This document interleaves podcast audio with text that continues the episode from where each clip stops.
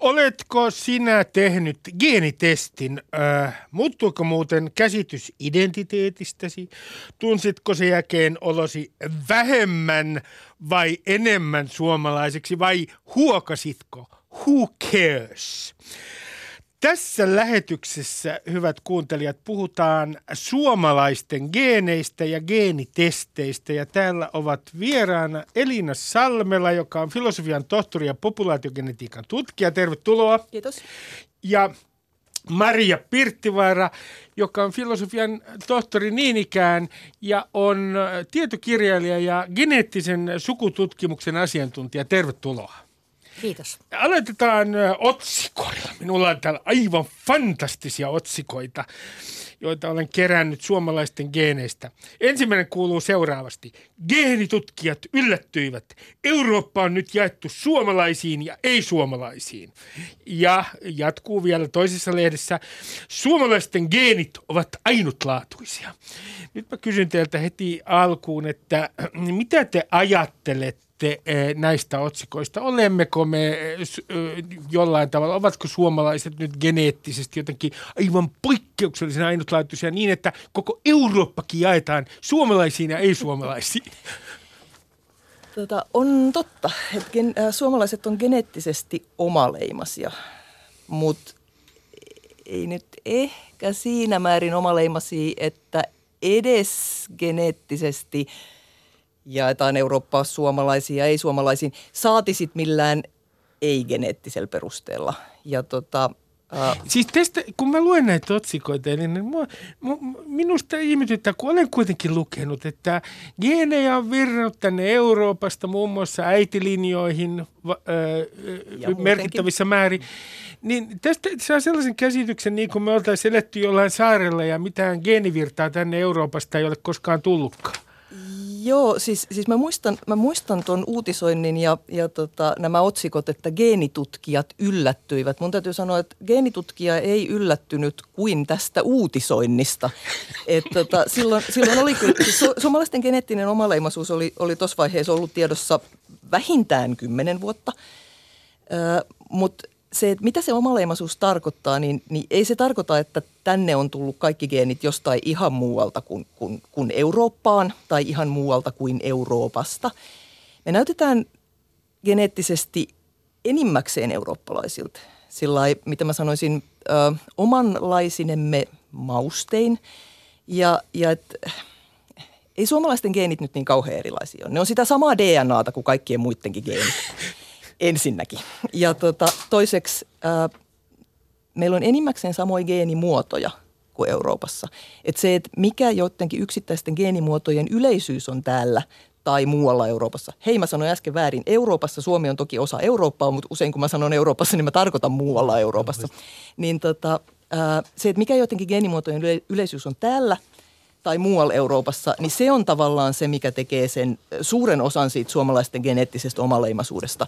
Pienen osan siitä tekee myös itäinen aasialainen vaikutus, mutta me varmaan päästään siihen myöhemmin tästä Joo, mä itse asiassa mä oikeastaan voin mennä suoraan tähän siis, että että kun olen nyt lukenut tätä materiaalia ja olen hieman sekaisin, koska olen maalikko, enkä ole erityisen älykäs ihminen, niin, niin äh, olenko mä nyt oikeassa, Maria, että, että juttu on niin, että miehet Suomessa, heissä näkyy isälinjoissa tämä ää, itäinen vaikutus hyvin merkittävästi.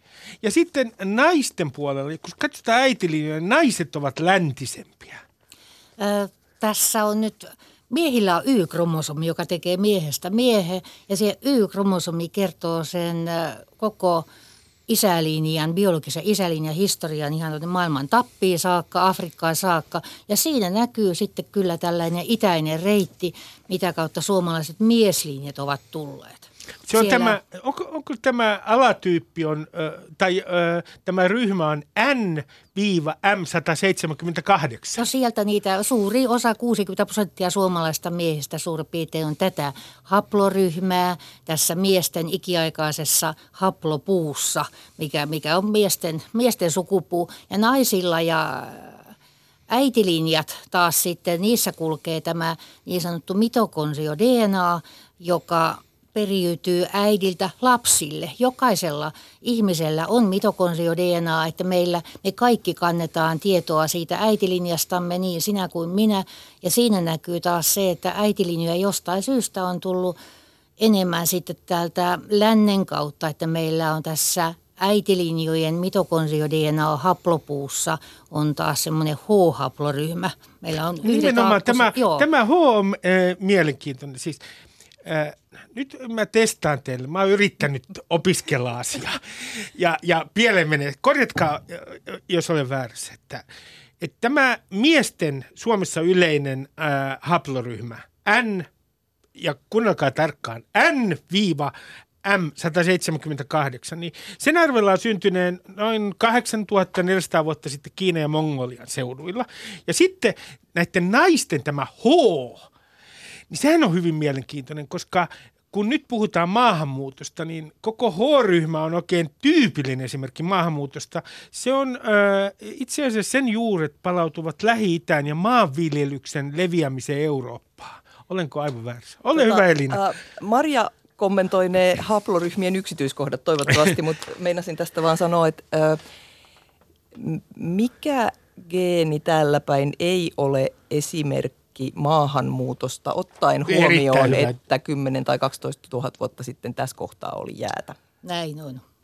Eli... Kaikki ollaan maahanmuuttajien jälkeläisiä ja niin on tullut Y-kromosomit kuin mitokondriodNAt ja autosomalidNAt jostain. Ne on tänne ihmisten mukana kulkeutuneet, että ollaan sitten tämmöisiä sekoituksia, mitä ollaan. Osa aiemmin, osa myöhemmin, Joo. mutta niin kuin, niin kuin tota, äh, mikään eh, niin kuin viime kädessä ei kauhean kauan sitten. No sitten mä otan vielä yhden tällaisen ö, tiedon tähän näin, että, että kun katsotaan tätä aikajännettä, niin se mikä minun materiaalissani oli minulla maalikkona yllättävää on se, että jos ajatellaan suomen kieltä, sen syntymistä, noin 500 ennen Kristusta ja vähän sitten siitä Kristuksen syntymän jälkeen semmoisella ajanjaksolla Kanta-Suomi tulee tänne Suomeen luultavasti taitaa olla Viron murre. Kaikkia hyvää me ollaan saatu Virosta. Niin, niin, niin kun katsotaan tätä... Ää, aikajännettä, niin tämä niin sanottu suomalaisugrilaisuus, niin se on kahden tuhannen vuoden juttu. Siis tämä, suomalaisugrilaisuus on todellakin kahden tuhannen vuoden takainen juttu, joka ei ole kovin pitkä aika. Olenko mä tässä nyt ihan väärässä? tässä on nyt kyllä sellaistakin, että ää, kieli ei seuraa DNAta ja DNA ei seuraa kieltä. Että niitä on tullut sitten, mikä on tämä kielen alkuperä ja mikä on taas meidän kai koko tämän perimän genomin alkuperä. Joo, ja, ja kieli on lähtökohtaisesti tavallaan paljon vähemmän sekoittuva asia kuin geenit. Siis tavallaan, että et niin kun mä, mä tätä jonkun kielitieteilijän kanssa, kanssa tota, taannoin väänsin ja en osaa sitä tässä kovin hienoilla termeillä selittää, mutta tavallaan, että, että kieli on, on kokonaisuus. Totta kai ihminen voi puhua useampaa kieltä, mutta että, että jos ihminen on kaksikielinen, niin ei ne kielet siitä sekoitu eikä niin kuin, niin kuin, tai massiivisesti. Kummallakin on oma systeeminsä ja, ja ne systeemit periytyy sukupolvelta toiselle, kun taas jos puhutaan, jos ei puhuta äitilinjasta, tai, tai isälinjasta, vaan puhutaan siitä koko muusta perimästä, joka ihmisellä on, niin, niin tota, ihminen perii puolet isältään ja puolet äidiltään ja antaa puolet edelleen eteenpäin lapsillensa ja se tavallaan koko ajan sekoittuu joka sukupolvessa, jolloin, jolloin niin kuin, väestössä on usein vain yksi tai muutama kieli, mutta siellä voi olla geneettistä aineesta hyvin monenlaisista suunnista hyvin erilaisia määriä. Ja lapsia syntyy, vaikka vanhemmat ei osaisi yhtään ainutta sataa samaa kieltä. Joo, tämä, tämä, tämä pitää varmasti äh, paikkansa. Nyt mä kysyn jo tässä vaiheessa teiltä, että niin, ole hyvä. Itse asiassa halusin sanoa noista kielistä vielä, että, että joo, tota, suomalaisugrilaisia tai, tai uralilaisia kieliä ei ole näillä main puhuttu kuin joitain tuhansia vuosia, äh, mutta toki varhaisempi uralilaisia kielimuotoja on muualla puhuttu pitempään. Juuri näin. Mutta on, on ihan selvää, että ne ihmiset, jotka tänne ensimmäisenä sen jään jälkeen tuli, niin A, ne puhuu jotakin, B, se ei ollut urallilainen kieli. Ja silloin puhut kivikauden asutuksista. Joo, joo. joo. Ja täällä ei puhuta kiinan kieltä, että vaikka tämä suomalaisten suuri osa suomalaisilla miehillä on isälinjojen reitti on mennyt, isälinjan reitti mennyt täältä Kiinan kautta, mutta Kiinan kieli ei ole tänne sitten siirtynyt kovinkaan ei, merkittävässä ei, määrin. Ei vielä, mutta sekin aika tulla, saattaa tulla. Mutta nyt mä otan jo tässä vaiheessa esiin yhden asian, joka kovasti kiinnostaa minua. Nimittäin kun esimerkiksi sodan jälkeen niin jälleen tulen mainitsemaan tämän fantastisen teoksen nimen Jaakkolan Finlands Ostfrage, joka on teos, jossa yritetään todistaa sodan aikana, että itäkarjalaiset kuuluvat pohjoiseen rotuun, siis natsien rotuopin mukaisesti. Ja vaikka rotuopit ei ole mitenkään korostuneesti korostuneessa asemassa Suomessa sotien aikana, niin tiettyä pyrintöä tietenkin oli siihen, että me kuulumme, kuulumme samaan rotuyhteisöön natsien kanssa, jotka tarkoitti pohjoista rotua. Joten t- mitä tästä seuraa? Geenit ja on ollut tietenkin myös poliittinen kysymys. Nyt mä kysyn teiltä, että mitä johtopäätöksiä pitäisi nyt tehdä kansallisen identiteetin kannalta siitä, että meillä on naisilla H haploryhmä Kaikilla, 40. sekä naisilla että miehillä. Se on se myös miehillä. Myös tämä, miehillä. Joo. Ja sitten, e, sitten, että miehet, miehillä on tämä, tämä N viiva M178 suurella osalla yli puolella suomalaisista miehistä, niin mitä se merkitsee kansalliselle itsetunnolle? Ole hyvä. toivoisin, että ei mitään. Sama, samat sanat ja rotukäsite on koppaan, romukoppaan niin se on, heitetty, onneksi. Ja äh, Elina, sä kerroit mulle puhelimessa, että tästä on kuitenkin ollut joissain alt-right, äh, siis äärioikeistossa, joissain ryhmittymissä tästä geneettisestä ikään kuin ryhmästä, mihin kuulutaan, niin suuria ongelmia. Minkälaisia ongelmia? Joo, siis tota... Äh no, nyt kun nämä tota, kuluttajille suunnatut geenitestit, jotka on usein, usein niin kuin nimenomaan tähän alkuperä tyyppiseen, tyyppisiin kysymyksiin suunnattu, niin nyt kun ne on yleistynyt ja, ja ihmiset niitä paljon tekee, niin, niin myös, myös tota, ihmiset, joilla joil on äh, omia, tai siis joilla on ajatuksia erinäköisistä puhtauksista, rotupuhtaudesta tai, tai tota, siitä, että kuka kuuluu ja kuka ei, keitä, keitä on me ja keitä on muut, niin on, on myös teettänyt tämmöisiä testejä itsestänsä ja, ja tota,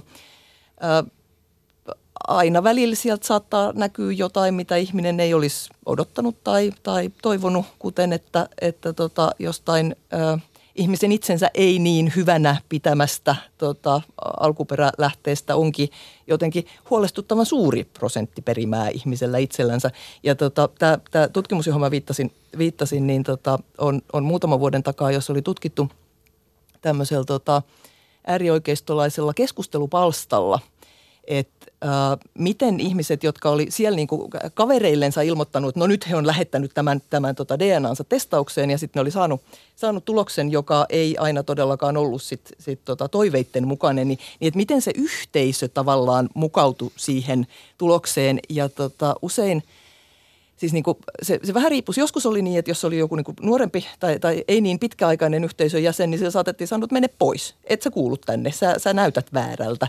Ja sitten jos oli joku niin kuin, niin kuin keskeisempi, pitkäaikaisempi yhteisön jäsen, niin sitten usein ruvettiin niin kuin, että jaa jaa, mutta kun toi firma tekee ne, ne, ne tota, laskelmat näin, niin eihän siinä ole perää, jos sä teet ne noin, niin, niin sitten se saattaa näyttää paremmalta ja moni on niin kuin saattanut tehdä tai teettää – niin semmoisen, mitä mä sanoisin, analyysien kombinaation, että sitten se lopputulos näyttää paremmalta. Ja jos ei se, jos ei se millään tämmöisellä konstillakaan näytä NS paremmalta, niin tota, sitten on saatettu vaan olla, että niin ne kaverit on siellä sillä että mutta oot sä ihan hyvä silti. Ja sitten siinä on ehkä sellaista, että näitä etnisyysarvioita, joita tieteessä tehdään ja myös geneettisessä tutkimuksessa firmat käyttävät samoja algoritmeja – siellä käytetään vertailuryhmiä.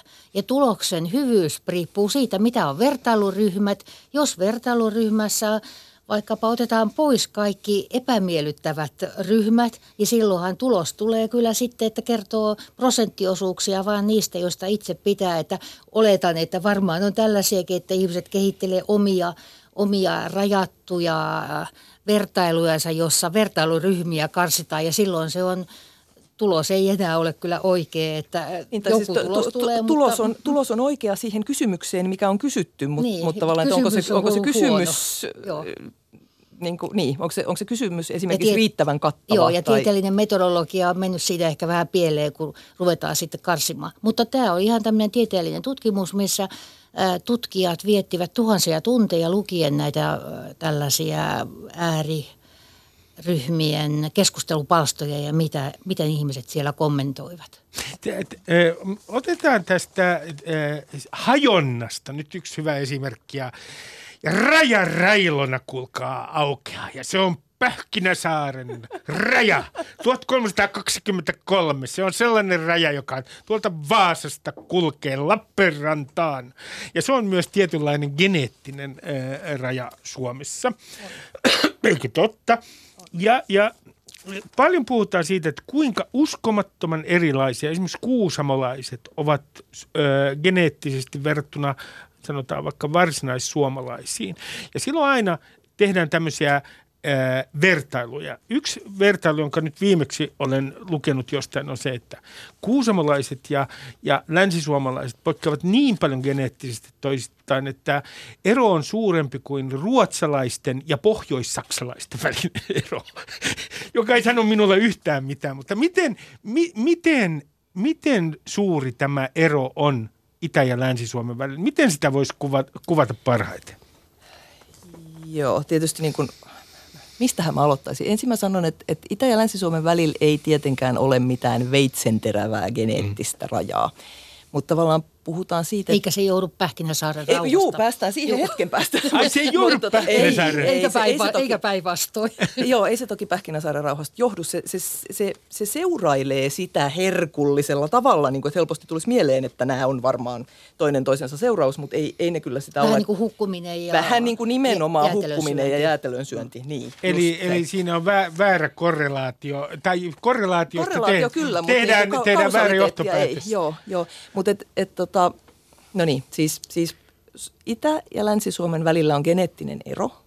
Itä- ja Länsi-Suomen välillä ei ole veitsenterävää geneettistä rajaa, mutta tavallaan niin kun, jos puhutaan geneettisestä etäisyydestä tai siitä, että miten, miten erilaisia jotkut jollain tavalla tutkimukseen valitut ihmisryhmät on, niin, niin tavallaan voi, voi vertailla sitä, että mikä geneettinen etäisyys on itäsuomalaisten ja länsisuomalaisten välillä. Sitten voidaan ruveta keskustelemaan siitä, miten ne itäsuomalaiset oli valittu ja miten ne länsisuomalaiset oli valittu ja niin edelleen, mutta sanotaan nyt lyhyen vuoksi itä- ja länsisuomalaisten välillä.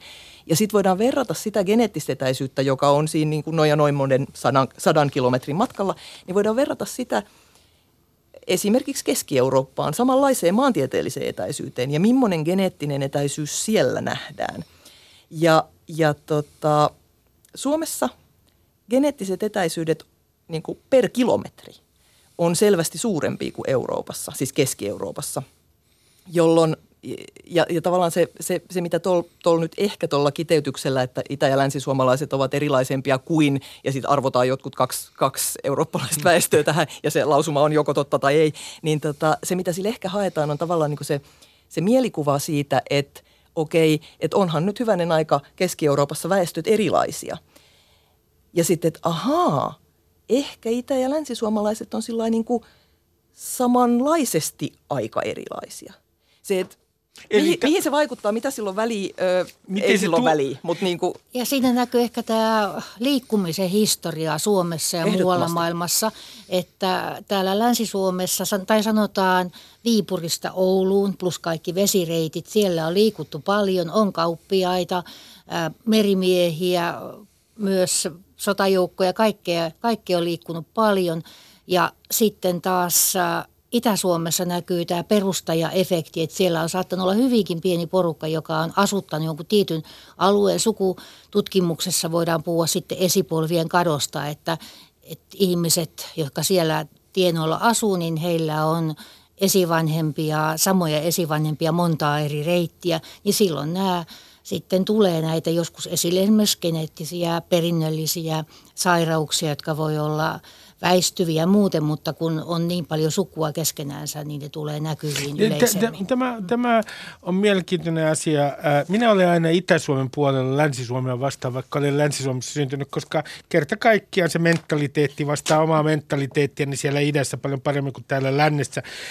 Mutta tämä Itä-Suomi on hyvin mielenkiintoinen paikka, koska jos olen ymmärtänyt oikein, niin se on Suomessa nyt niin sanottu isolaatti. Se on ollut aika, ää, se, se on ollut aika eristäytynyt alue. Olenko oikeassa?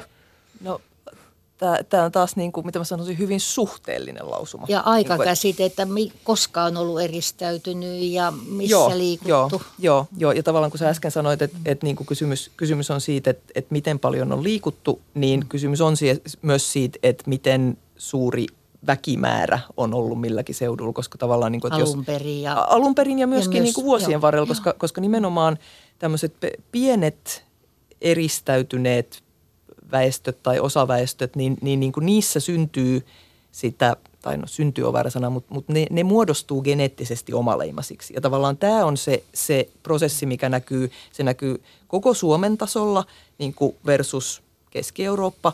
Se näkyy Itä-Suomen tasolla versus Länsi-Suomi. Se näkyy Itä-Suomen sisällä paikkakunnittain, se muuten näkyy myös Länsi-Suomen mm. sisällä paikkakunnittain Kyllä. versus niin kuin koko, koko alue. Ja, ja tavallaan, että siinä, siinä on kysymys prosessista, jossa, jossa tota, tai siis niin kuin siitä, että paljonko ihmiset on liikkunut ja paljonko ihmisiä on seudulla asunut. Mutta otetaan, otetaan ihan käytännön esimerkki. Jos ajattelee sydän- ja verisuonitautia, niin siinähän kulkee tietynlainen käsittääkseni raja, jolla on ihan gen, geneettiset tekijät. Ja Itä-Suomi, osittain geneettiset. Osittain geneettiset, mm. kyllä. Niin, ja, terveys on yhdistelmä, perimä, ympäristö, omat teot, omat valinnat, sattuma päälle, että onneksi ei sentään perimämäärää kaikkia, ei edes sydän- ja verisuonitauteja. Onko mitään selitystä sille, minkä takia siis tietynlaiset perinnölliset tekijät yhtenä Itä-Suomessa ovat sydän- ja verisuonitautien suhteen eh, jotenkin erilaiset kuin lännessä? No siellä on just tämä tämmöinen perustajaefekti ja isolaatiot ja muut. Ja jossain vaiheessa historiaa tai, tai esihistoriaa nämä joku tietyt ominaisuudet on olla hyvinkin hyödyllisiä. Esimerkiksi se, että on pystynyt keräämään ravintoa kehoonsa rasvan muodossa, että on säilynyt sitten kovina talvina hengissä. Joo. Ja nyt se onkin sitten, voi tulla diabetesta ja kaikkea muita ikäviä tautia, kun eletään pidempään ja ne näkyy. Joo, ja tosiaan tuohon, tai siis sä nyt sen nyt jokseenkin sanoitkin, mutta et, et tota, ja, ja tämä ei ole nyt tota tutkimustulos, mutta et jos, jos veikata saa, niin, niin Itä-Suomessa on, on nimenomaan jäljellä enemmän niitä niit ikään kuin pyyntiväestön aikaisia geenejä, jotka, jotka hyvin suurella todennäköisyydellä, tai siis niin kuin olisi ihan järkevää, että ne olisi optimoitu siihen, että jos, jos saat hirven kiinni, niin A, voit sen kokonaan syödä niin kuin hu- huomattavan lyhyessä ajassa ja, ja B, se varastoituu todella mukavasti tuohon rasvakerrokseen. Ni, niin tota, Tämä on nyt spekulaatio, mutta et, et tota, tai itse asiassa mä en ole ihan saletti, etteikö joku olisi tuota kattonutkin, mutta mä en nyt, nyt niin kuin, en ole siitä nimenomaisesta tutkimuksesta tietoinen. Mutta et, et tämä kävisi järkeen kaiken sen perusteella, mitä, mitä väestöhistoriasta kautta geneettisestä väestöhistoriasta tiedetään.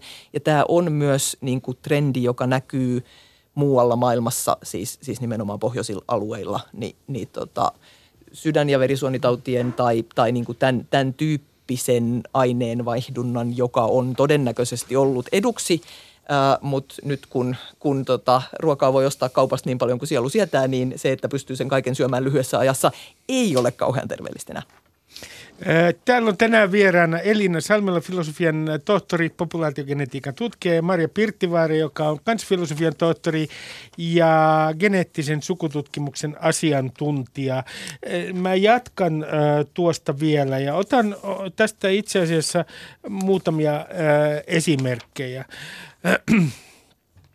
Tutkimusprofessori Hannu Lauerman mukaan 3-4 prosentilla suomalaisesta väestöstä on humala väkivaltaan altistava geenimutaatio, jota esiintyy erityisesti Itä- ja, Länsi- Itä- ja Pohjois-Suomessa. Anteeksi.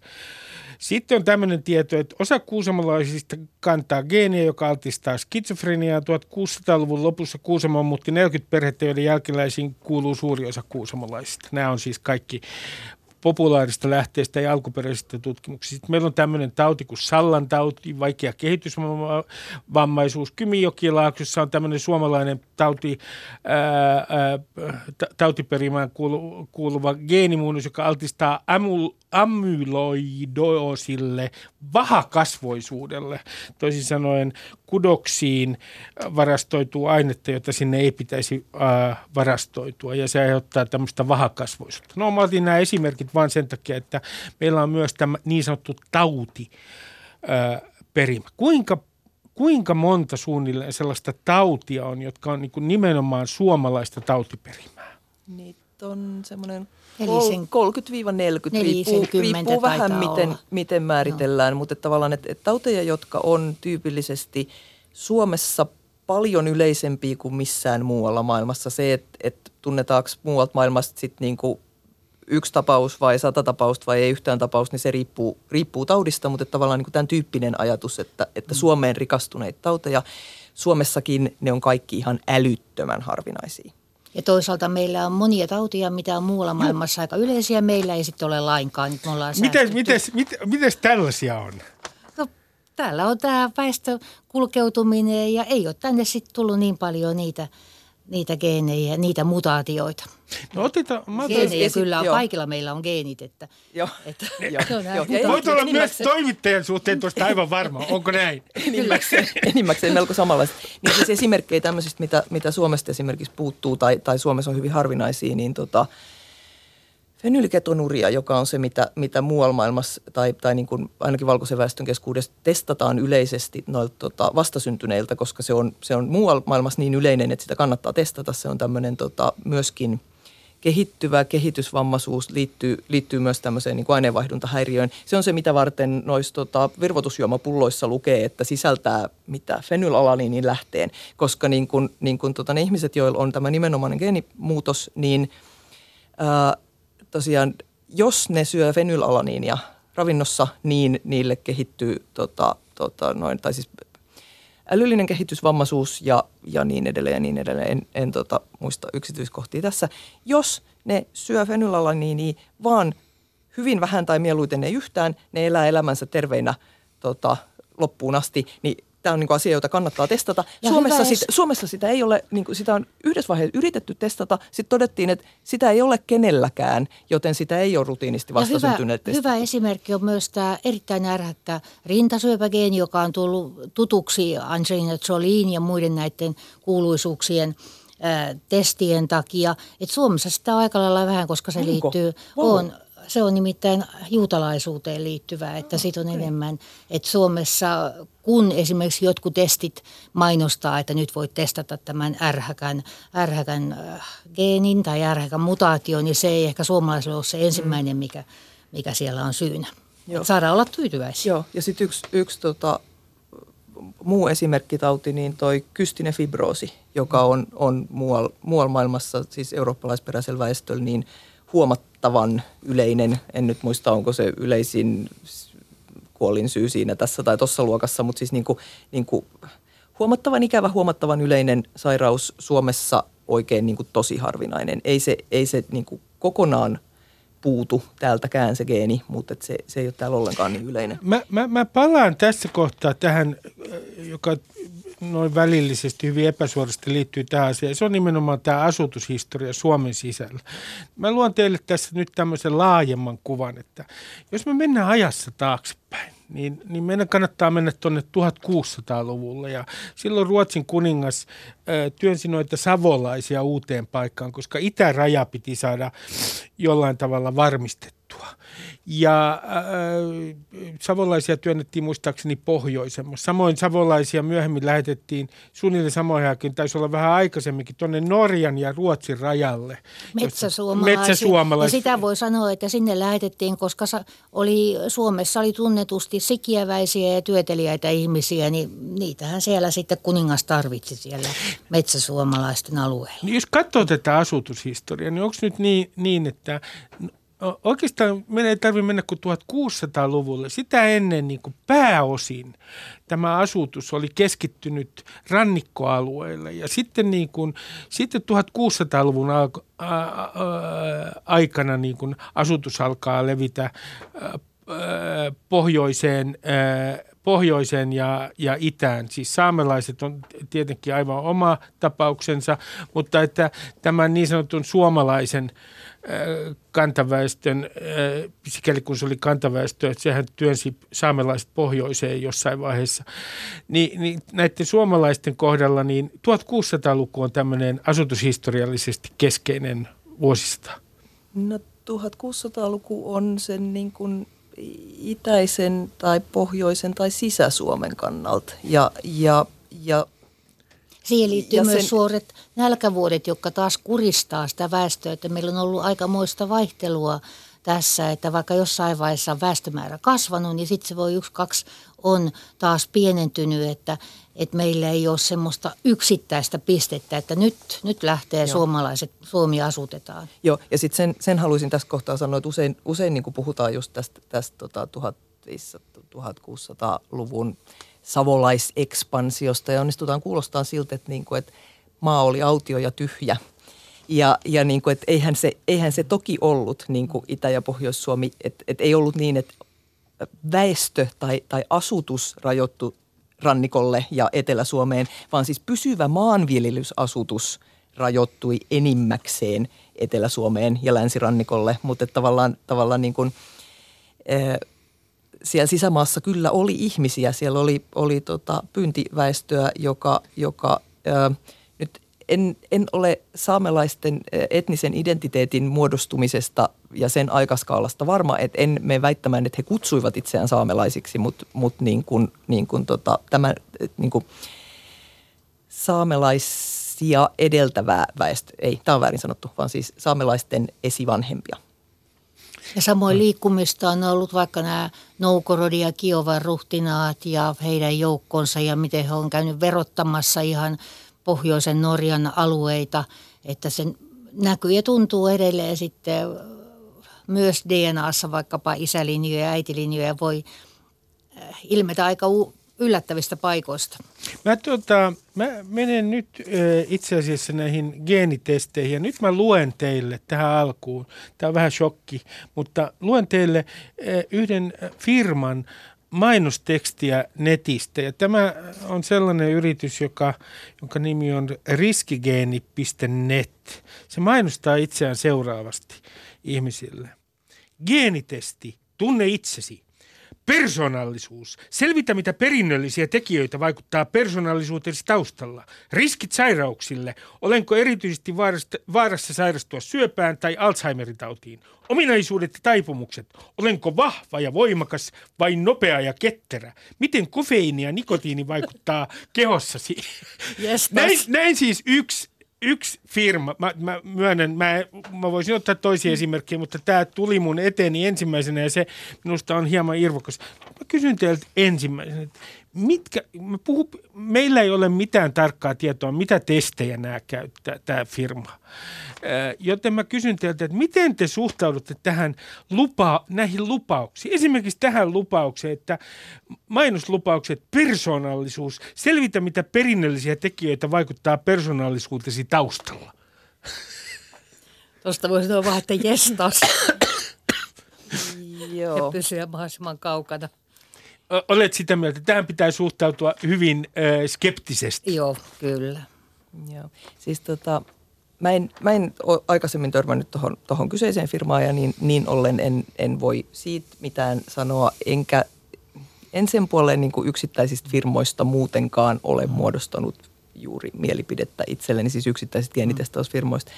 Mutta tota, tavallaan mä ehkä voisin analogisena esimerkkinä tähän niin kuin persoonallisuuteen. No ensinnäkin, niin kuin, että, että tota, persoonallisuus on epäilemättä jossain määrin geneettistä, mutta missä määrin niin en menisi vannomaan.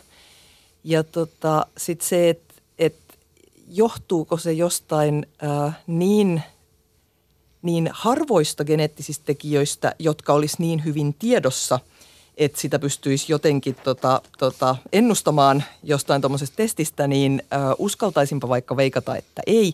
Ja tähän niin tota, analogisena esimerkkinä ottaisin pituuden joka siis ihmisen pituus on hyvin pitkälti geneettinen ominaisuus. Siis jos ihminen saa kasvuiässään tarpeeksi ruokaa niin, että se kasvaa geneettiseen pituuteensa, niin, niin tota, pituus on huomattavan perinnöllinen ominaisuus.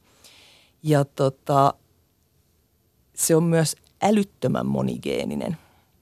Ja tuossa tota, mä, mä tarkistin vartavasten ennen kuin tulin tänne, niin, niin tota, kymmenen vuotta takaperin on julkaistu semmoinen juttu, jossa oli, oli otettu, tota, siihen aikaan tiedettiin, tiedettiin joitain kymmeniä pituuteen vaikuttavia geneettisiä tekijöitä, nyt nykyään niitä tiedetään joitakin satoja, niin oli otettu 54 siihen aikaan tunnettu niin kuin geneettis, siis pituuteen eniten vaikuttavaa geneettistä tekijää ja testattu nämä joukolta ihmisiä. Sellaiselta joukolta, jolta oli tiedos myös vanhempien pituudet. Ja tota, nämä 54 geneettistä tekijää, jotka on siis pituutta eniten selittäviä geneettisiä tekijöitä, ne selitti pituuden vaihtelusta 4-6 prosenttia. vanhempien pituus selitti 40 prosenttia.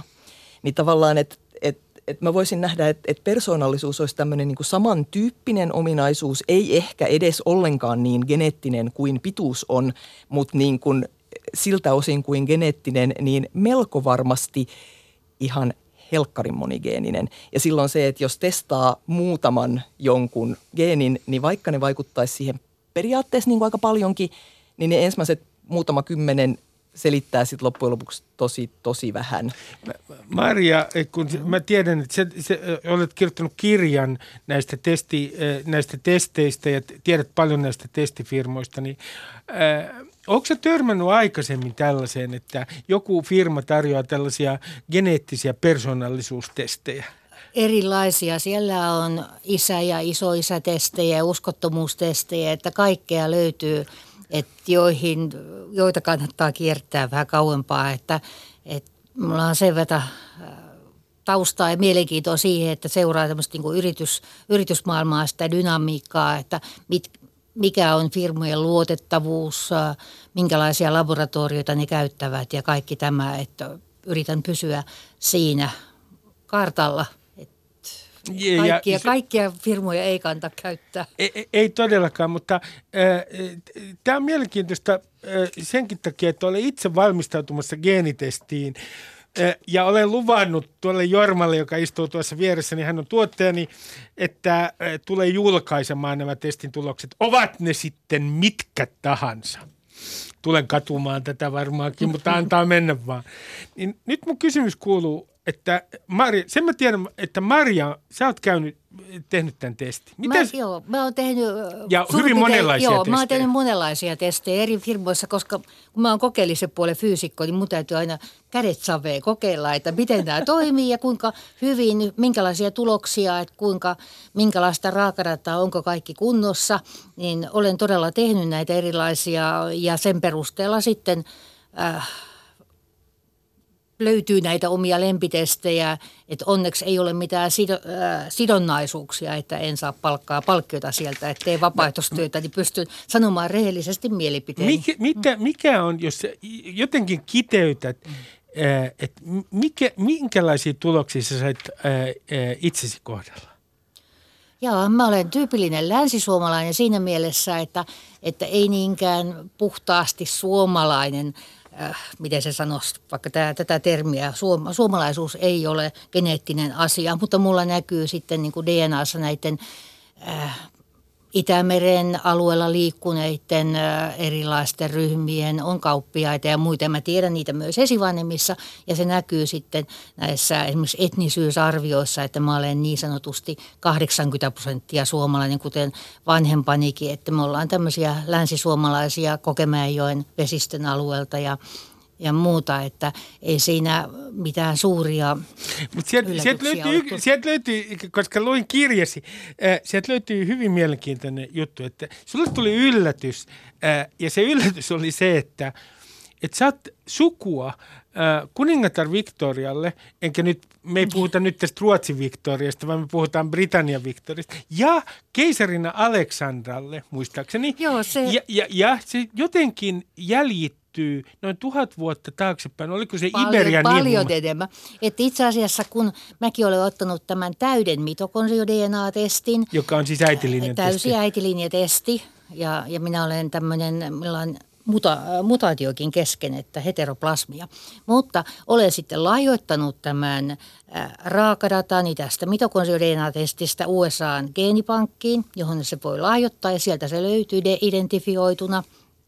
Ja sitten minä olen käyttänyt siellä työkaluja, Blast-työkaluja, joka löytyy näiltä sivuilta.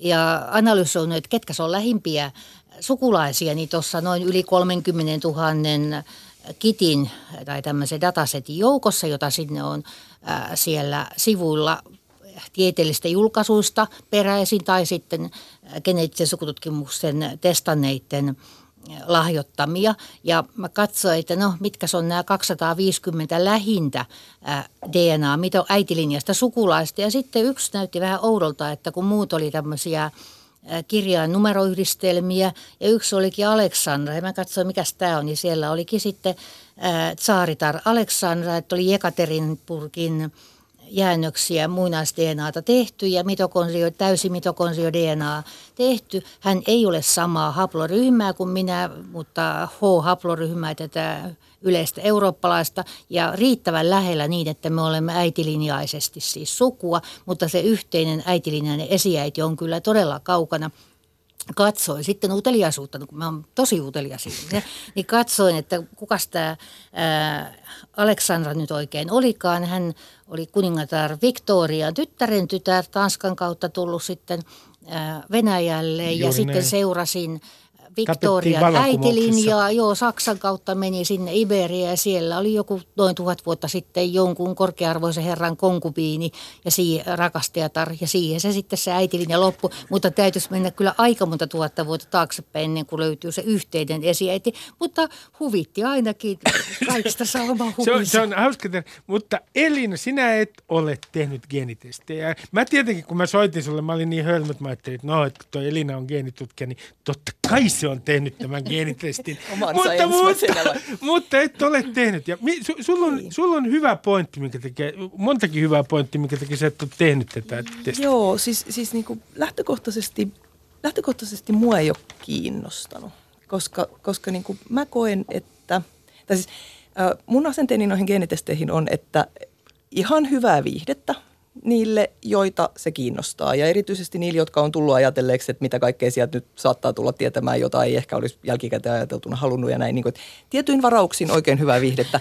Mutta sitten mua ei ole varsinaisesti kiinnostanut, koska jotenkin mä koen, että ei mun geenit, niin kuin, ei, ei ne kerro mulle lisää siitä, kuka mä oon. Et tota, ää, ei ne kerro, mitä mun isoisovanhemmat ajatteli sata vuotta sitten, eikä ne kerro, millaiset asiat on ollut tärkein mun suvussa, eikä ne, niin kuin, mä oon, mä oon teini-ikäisen lapsen äiti ja ää, pitkäaikainen kansantanssin harrastaja. Kumpikaan näistä asioista ei näy mun geeneistä. Ne kuitenkin on huomattavan tärkeitä asioita mun identiteetissä. Ja, ja samoin niin kuin, niin kuin tota, ää, Mä en tarvi geenitestiä tietääkseni, että mä oon vanhempieni lapsi. Mä näen sen peilistä. Samoin mä näen peilistä, että, että mulla on pisamia. Ja, ja tota, mun tämän hetken tärkein tai mittavin terveyshuoli on se, että mun hartiat on ihan jumissa jatkuvasta läppärilistumisesta. Ei geenitesti auta siihen, venyttely auttaisi. Ni, niin tavallaan, niin kuin, että mä en ole kokenut tarpeelliseksi. Sitten tota, toisena syynä, jonka mä oon oikeastaan muotoillut tämän jälkeen vasta, on se, että mä koen, että kun kun mä en tiedä, mihin mä sijoittuisin mun analyyseissä, siis tavallaan niissä analyyseissä, joita mä teen Joita toisten ihmisten, tutkijana. ihmisten aineistoista, niin mä, on, mä koen, että mä oon aavistuksen verran puolueettomampi katsomaan sitä tulosta. Että ainakaan, ainakaan mä en, niin kuin, että jos mä näen jonkun taulukon, missä on lueteltu haploryhmiä, niin mä en niin kuin jää katsoa, että ja toi mun, se on tossa, vaan niin kuin, että ne on sinänsä kaikki, kaikki saman arvosia mulle. Ja tuossa kun Maria sanoi, että, että täytyy saada kädet saveen, niin mähän olen selvästi saanut kädet ihan riittävän saveen siinä, kun mä, mä saan tutkia muiden ihmisten dataa.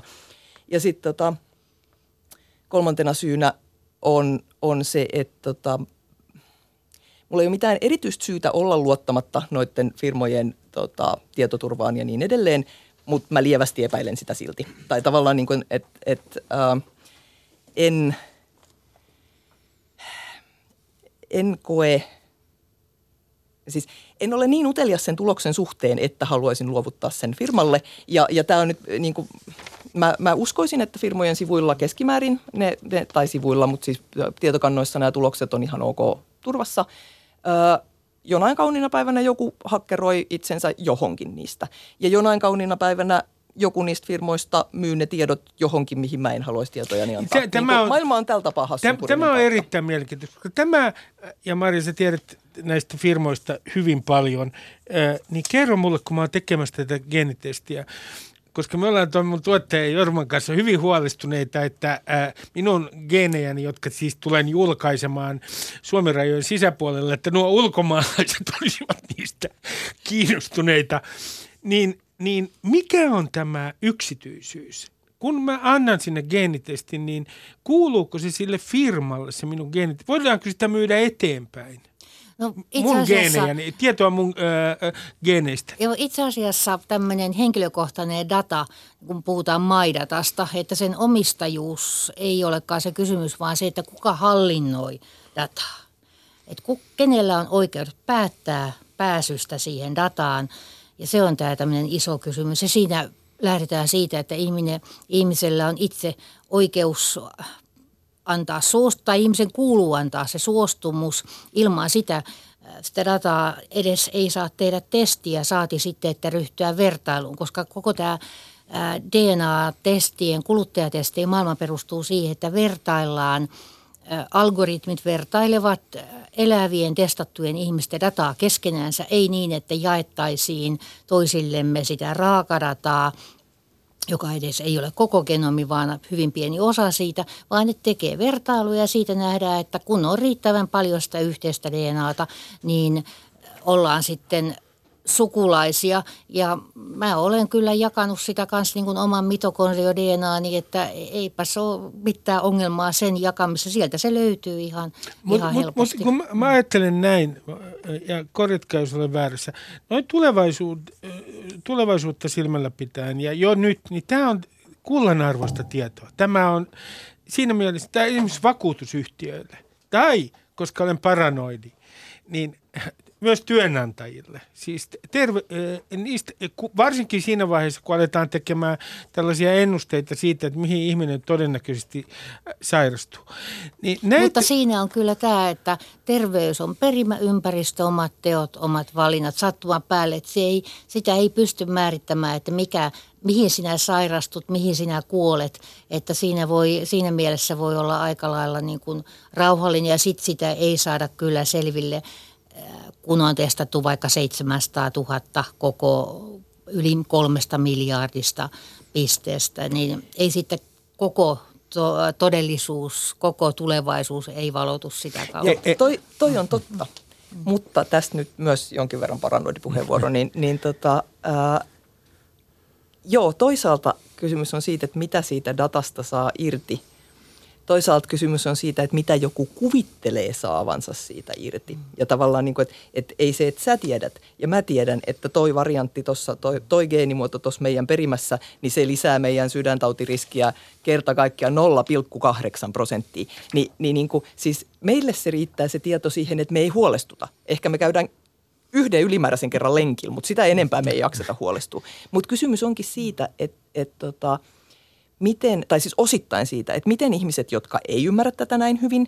niin miten ne suhtautuu siihen, tai miten ihmiset, joiden äh, ihan tota virkansa puolesta kuuluu arvioida riskit ennemmin ylä- kuin alakanttiin ja niin edelleen. Eli, eli joku vakuutusyhtiössä, joka laskee, että voiko mulle myöntää vakuutuksen, joka turvaa mua nimenomaan tämän ja tämän taudin varalta, niin tota, eihän, eihän sitä kiinnosta se, se tota, tarkka ja oikea arvio. Sitä kiinnostaa se, että jos, näy, jos on niin näkyvissä mitään sinne päinkään, niin... Niin, niin ne minimoi riskit. Niin, niin, niin, niin. Tai niin sitten joko pistetään kunnollinen hinta tai sitten todetaan, että niin nämä sairaudet on nyt tämän tai ulkopuolella. Sitten, tai, tai, tai sitten näin. voi pikemminkin tulla Tässä on että vakuutusyhtiö, ne saa ehkä parhaiten tietoa kuitenkin edelleen perinteisin keinoin pyytämällä ihmisten terveystiedot, niin kuin pääsyn niihin, niin nehän todella pyytävät, että ää, lääkäri, sairaanhoito, tämmöiset terveystiedot.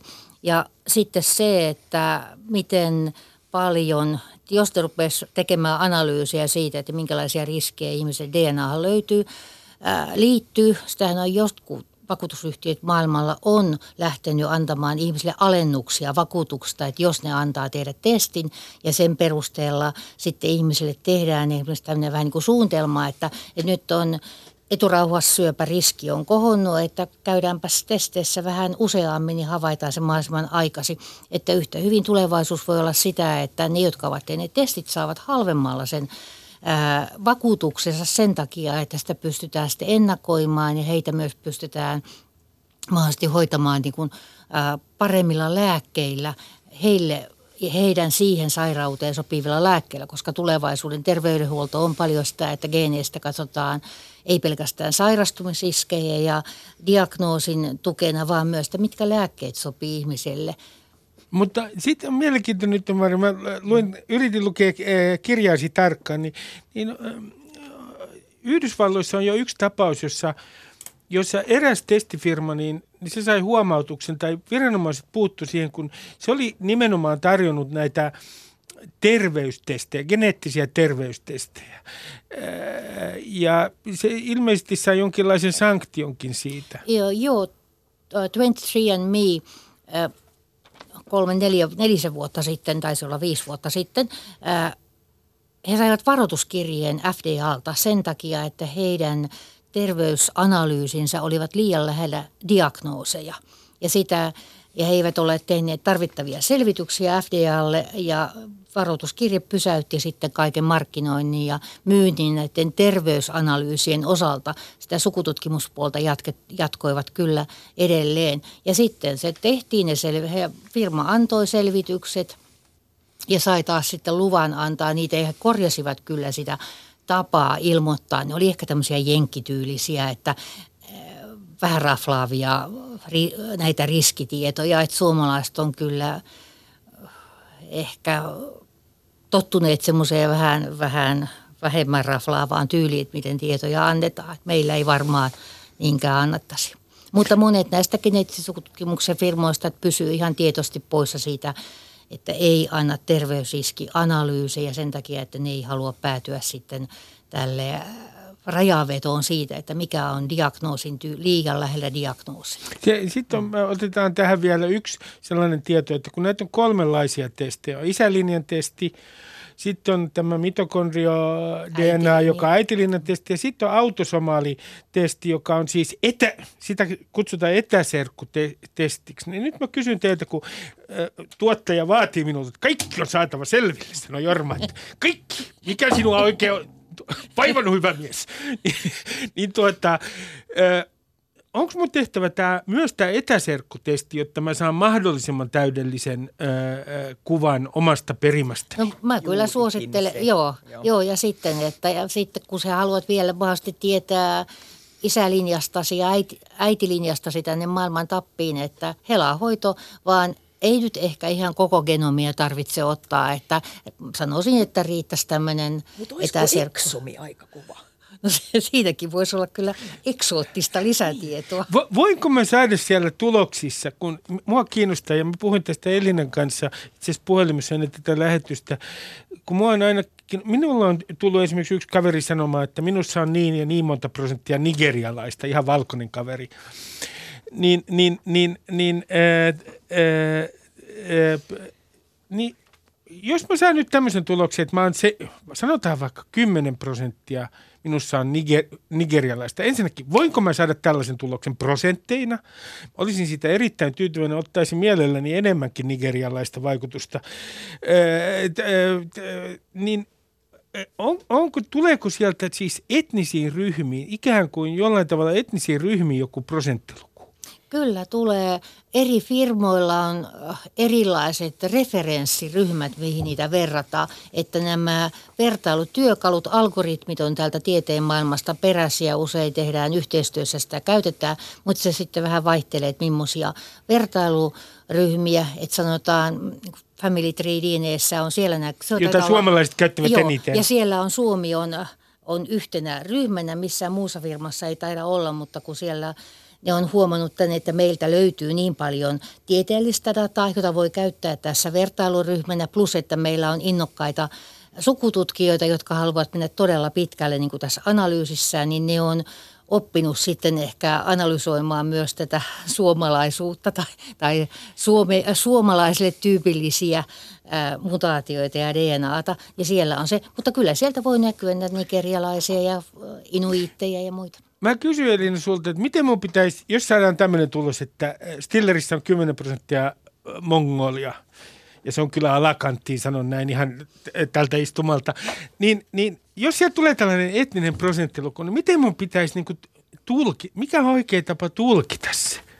No ihan ensin kannattaa katsoa, että, että mitä siinä oikeastaan on testattu. Et, et niin kun, tyypillisesti nuo analyysit on semmoisia, että siinä, siinä laitetaan sun data – ja verrataan sitä, niin kuin, niin kuin Marja sanoi, niin, niin johonkin vertailuväestöihin. Ja riippuu firmasta, että mitkä vertailuväestöt se nyt sitten on valinnut, mutta tavallaan niin kuin, kannattaa katsoa, mitkä vertailuväestöt sinne on valittu, koska tavallaan, et, ja et, et, niin kuin, et, millä nimillä niitä on nyt sitten päätetty, millä nimillä firma on päättänyt niitä kutsua. Ja, ja tavallaan, että et siinä voi olla esimerkiksi, että just, että et onko suomalaiset omana kategorianaan vai ei, ja, ja just, että et, puhutaanko itä-eurooppalaisista vai puhutaanko erikseen jopa venäläisistä tai, tai niin kuin tämän tyyppinen.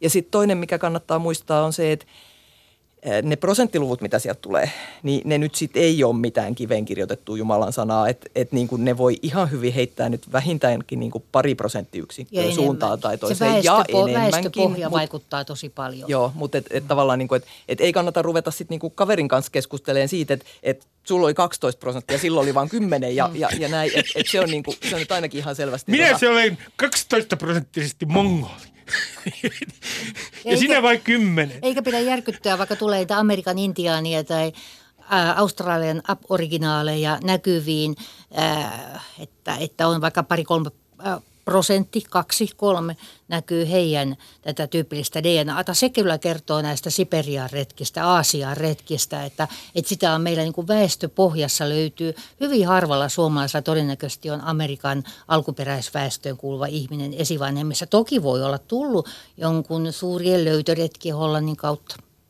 Joo, ja, ja lisäksi mm. tota, niin kuin – tosiaan nämä tarkkuudet on tämmöistä muutamaa prosenttia, niin niitä semmoisia pieniä osia, niitä 1-2 prosenttia, niin niitä saattaa saada ihan niin kuin pelkästään siksi, että analyysi yrittää sovittaa sun datan niihin annettuihin vertailuväestöihin, ja se ei ihan sovi, ja sen täytyy kuitenkin 100 prosenttia jakaa niihin jotenkin, niin se saattaa johonkin laittaa 1-2. Ja sitä paitsi neandertaalia tulee kyllä varmasti näkyviin. Sinullakin. Mulla on oikein paljon, 3,4 prosenttia noin. Varmasti tulee näkyviä. Minä paljastan senkin. Kiitoksia paljon äh, äh keskustelusta äh, Elina Salmela ja, ja, ja Marja Pirttivaara.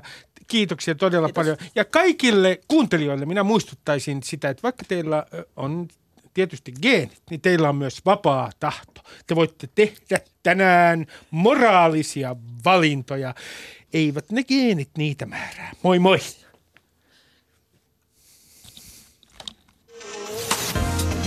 Ylepuheessa Ruben Stiller.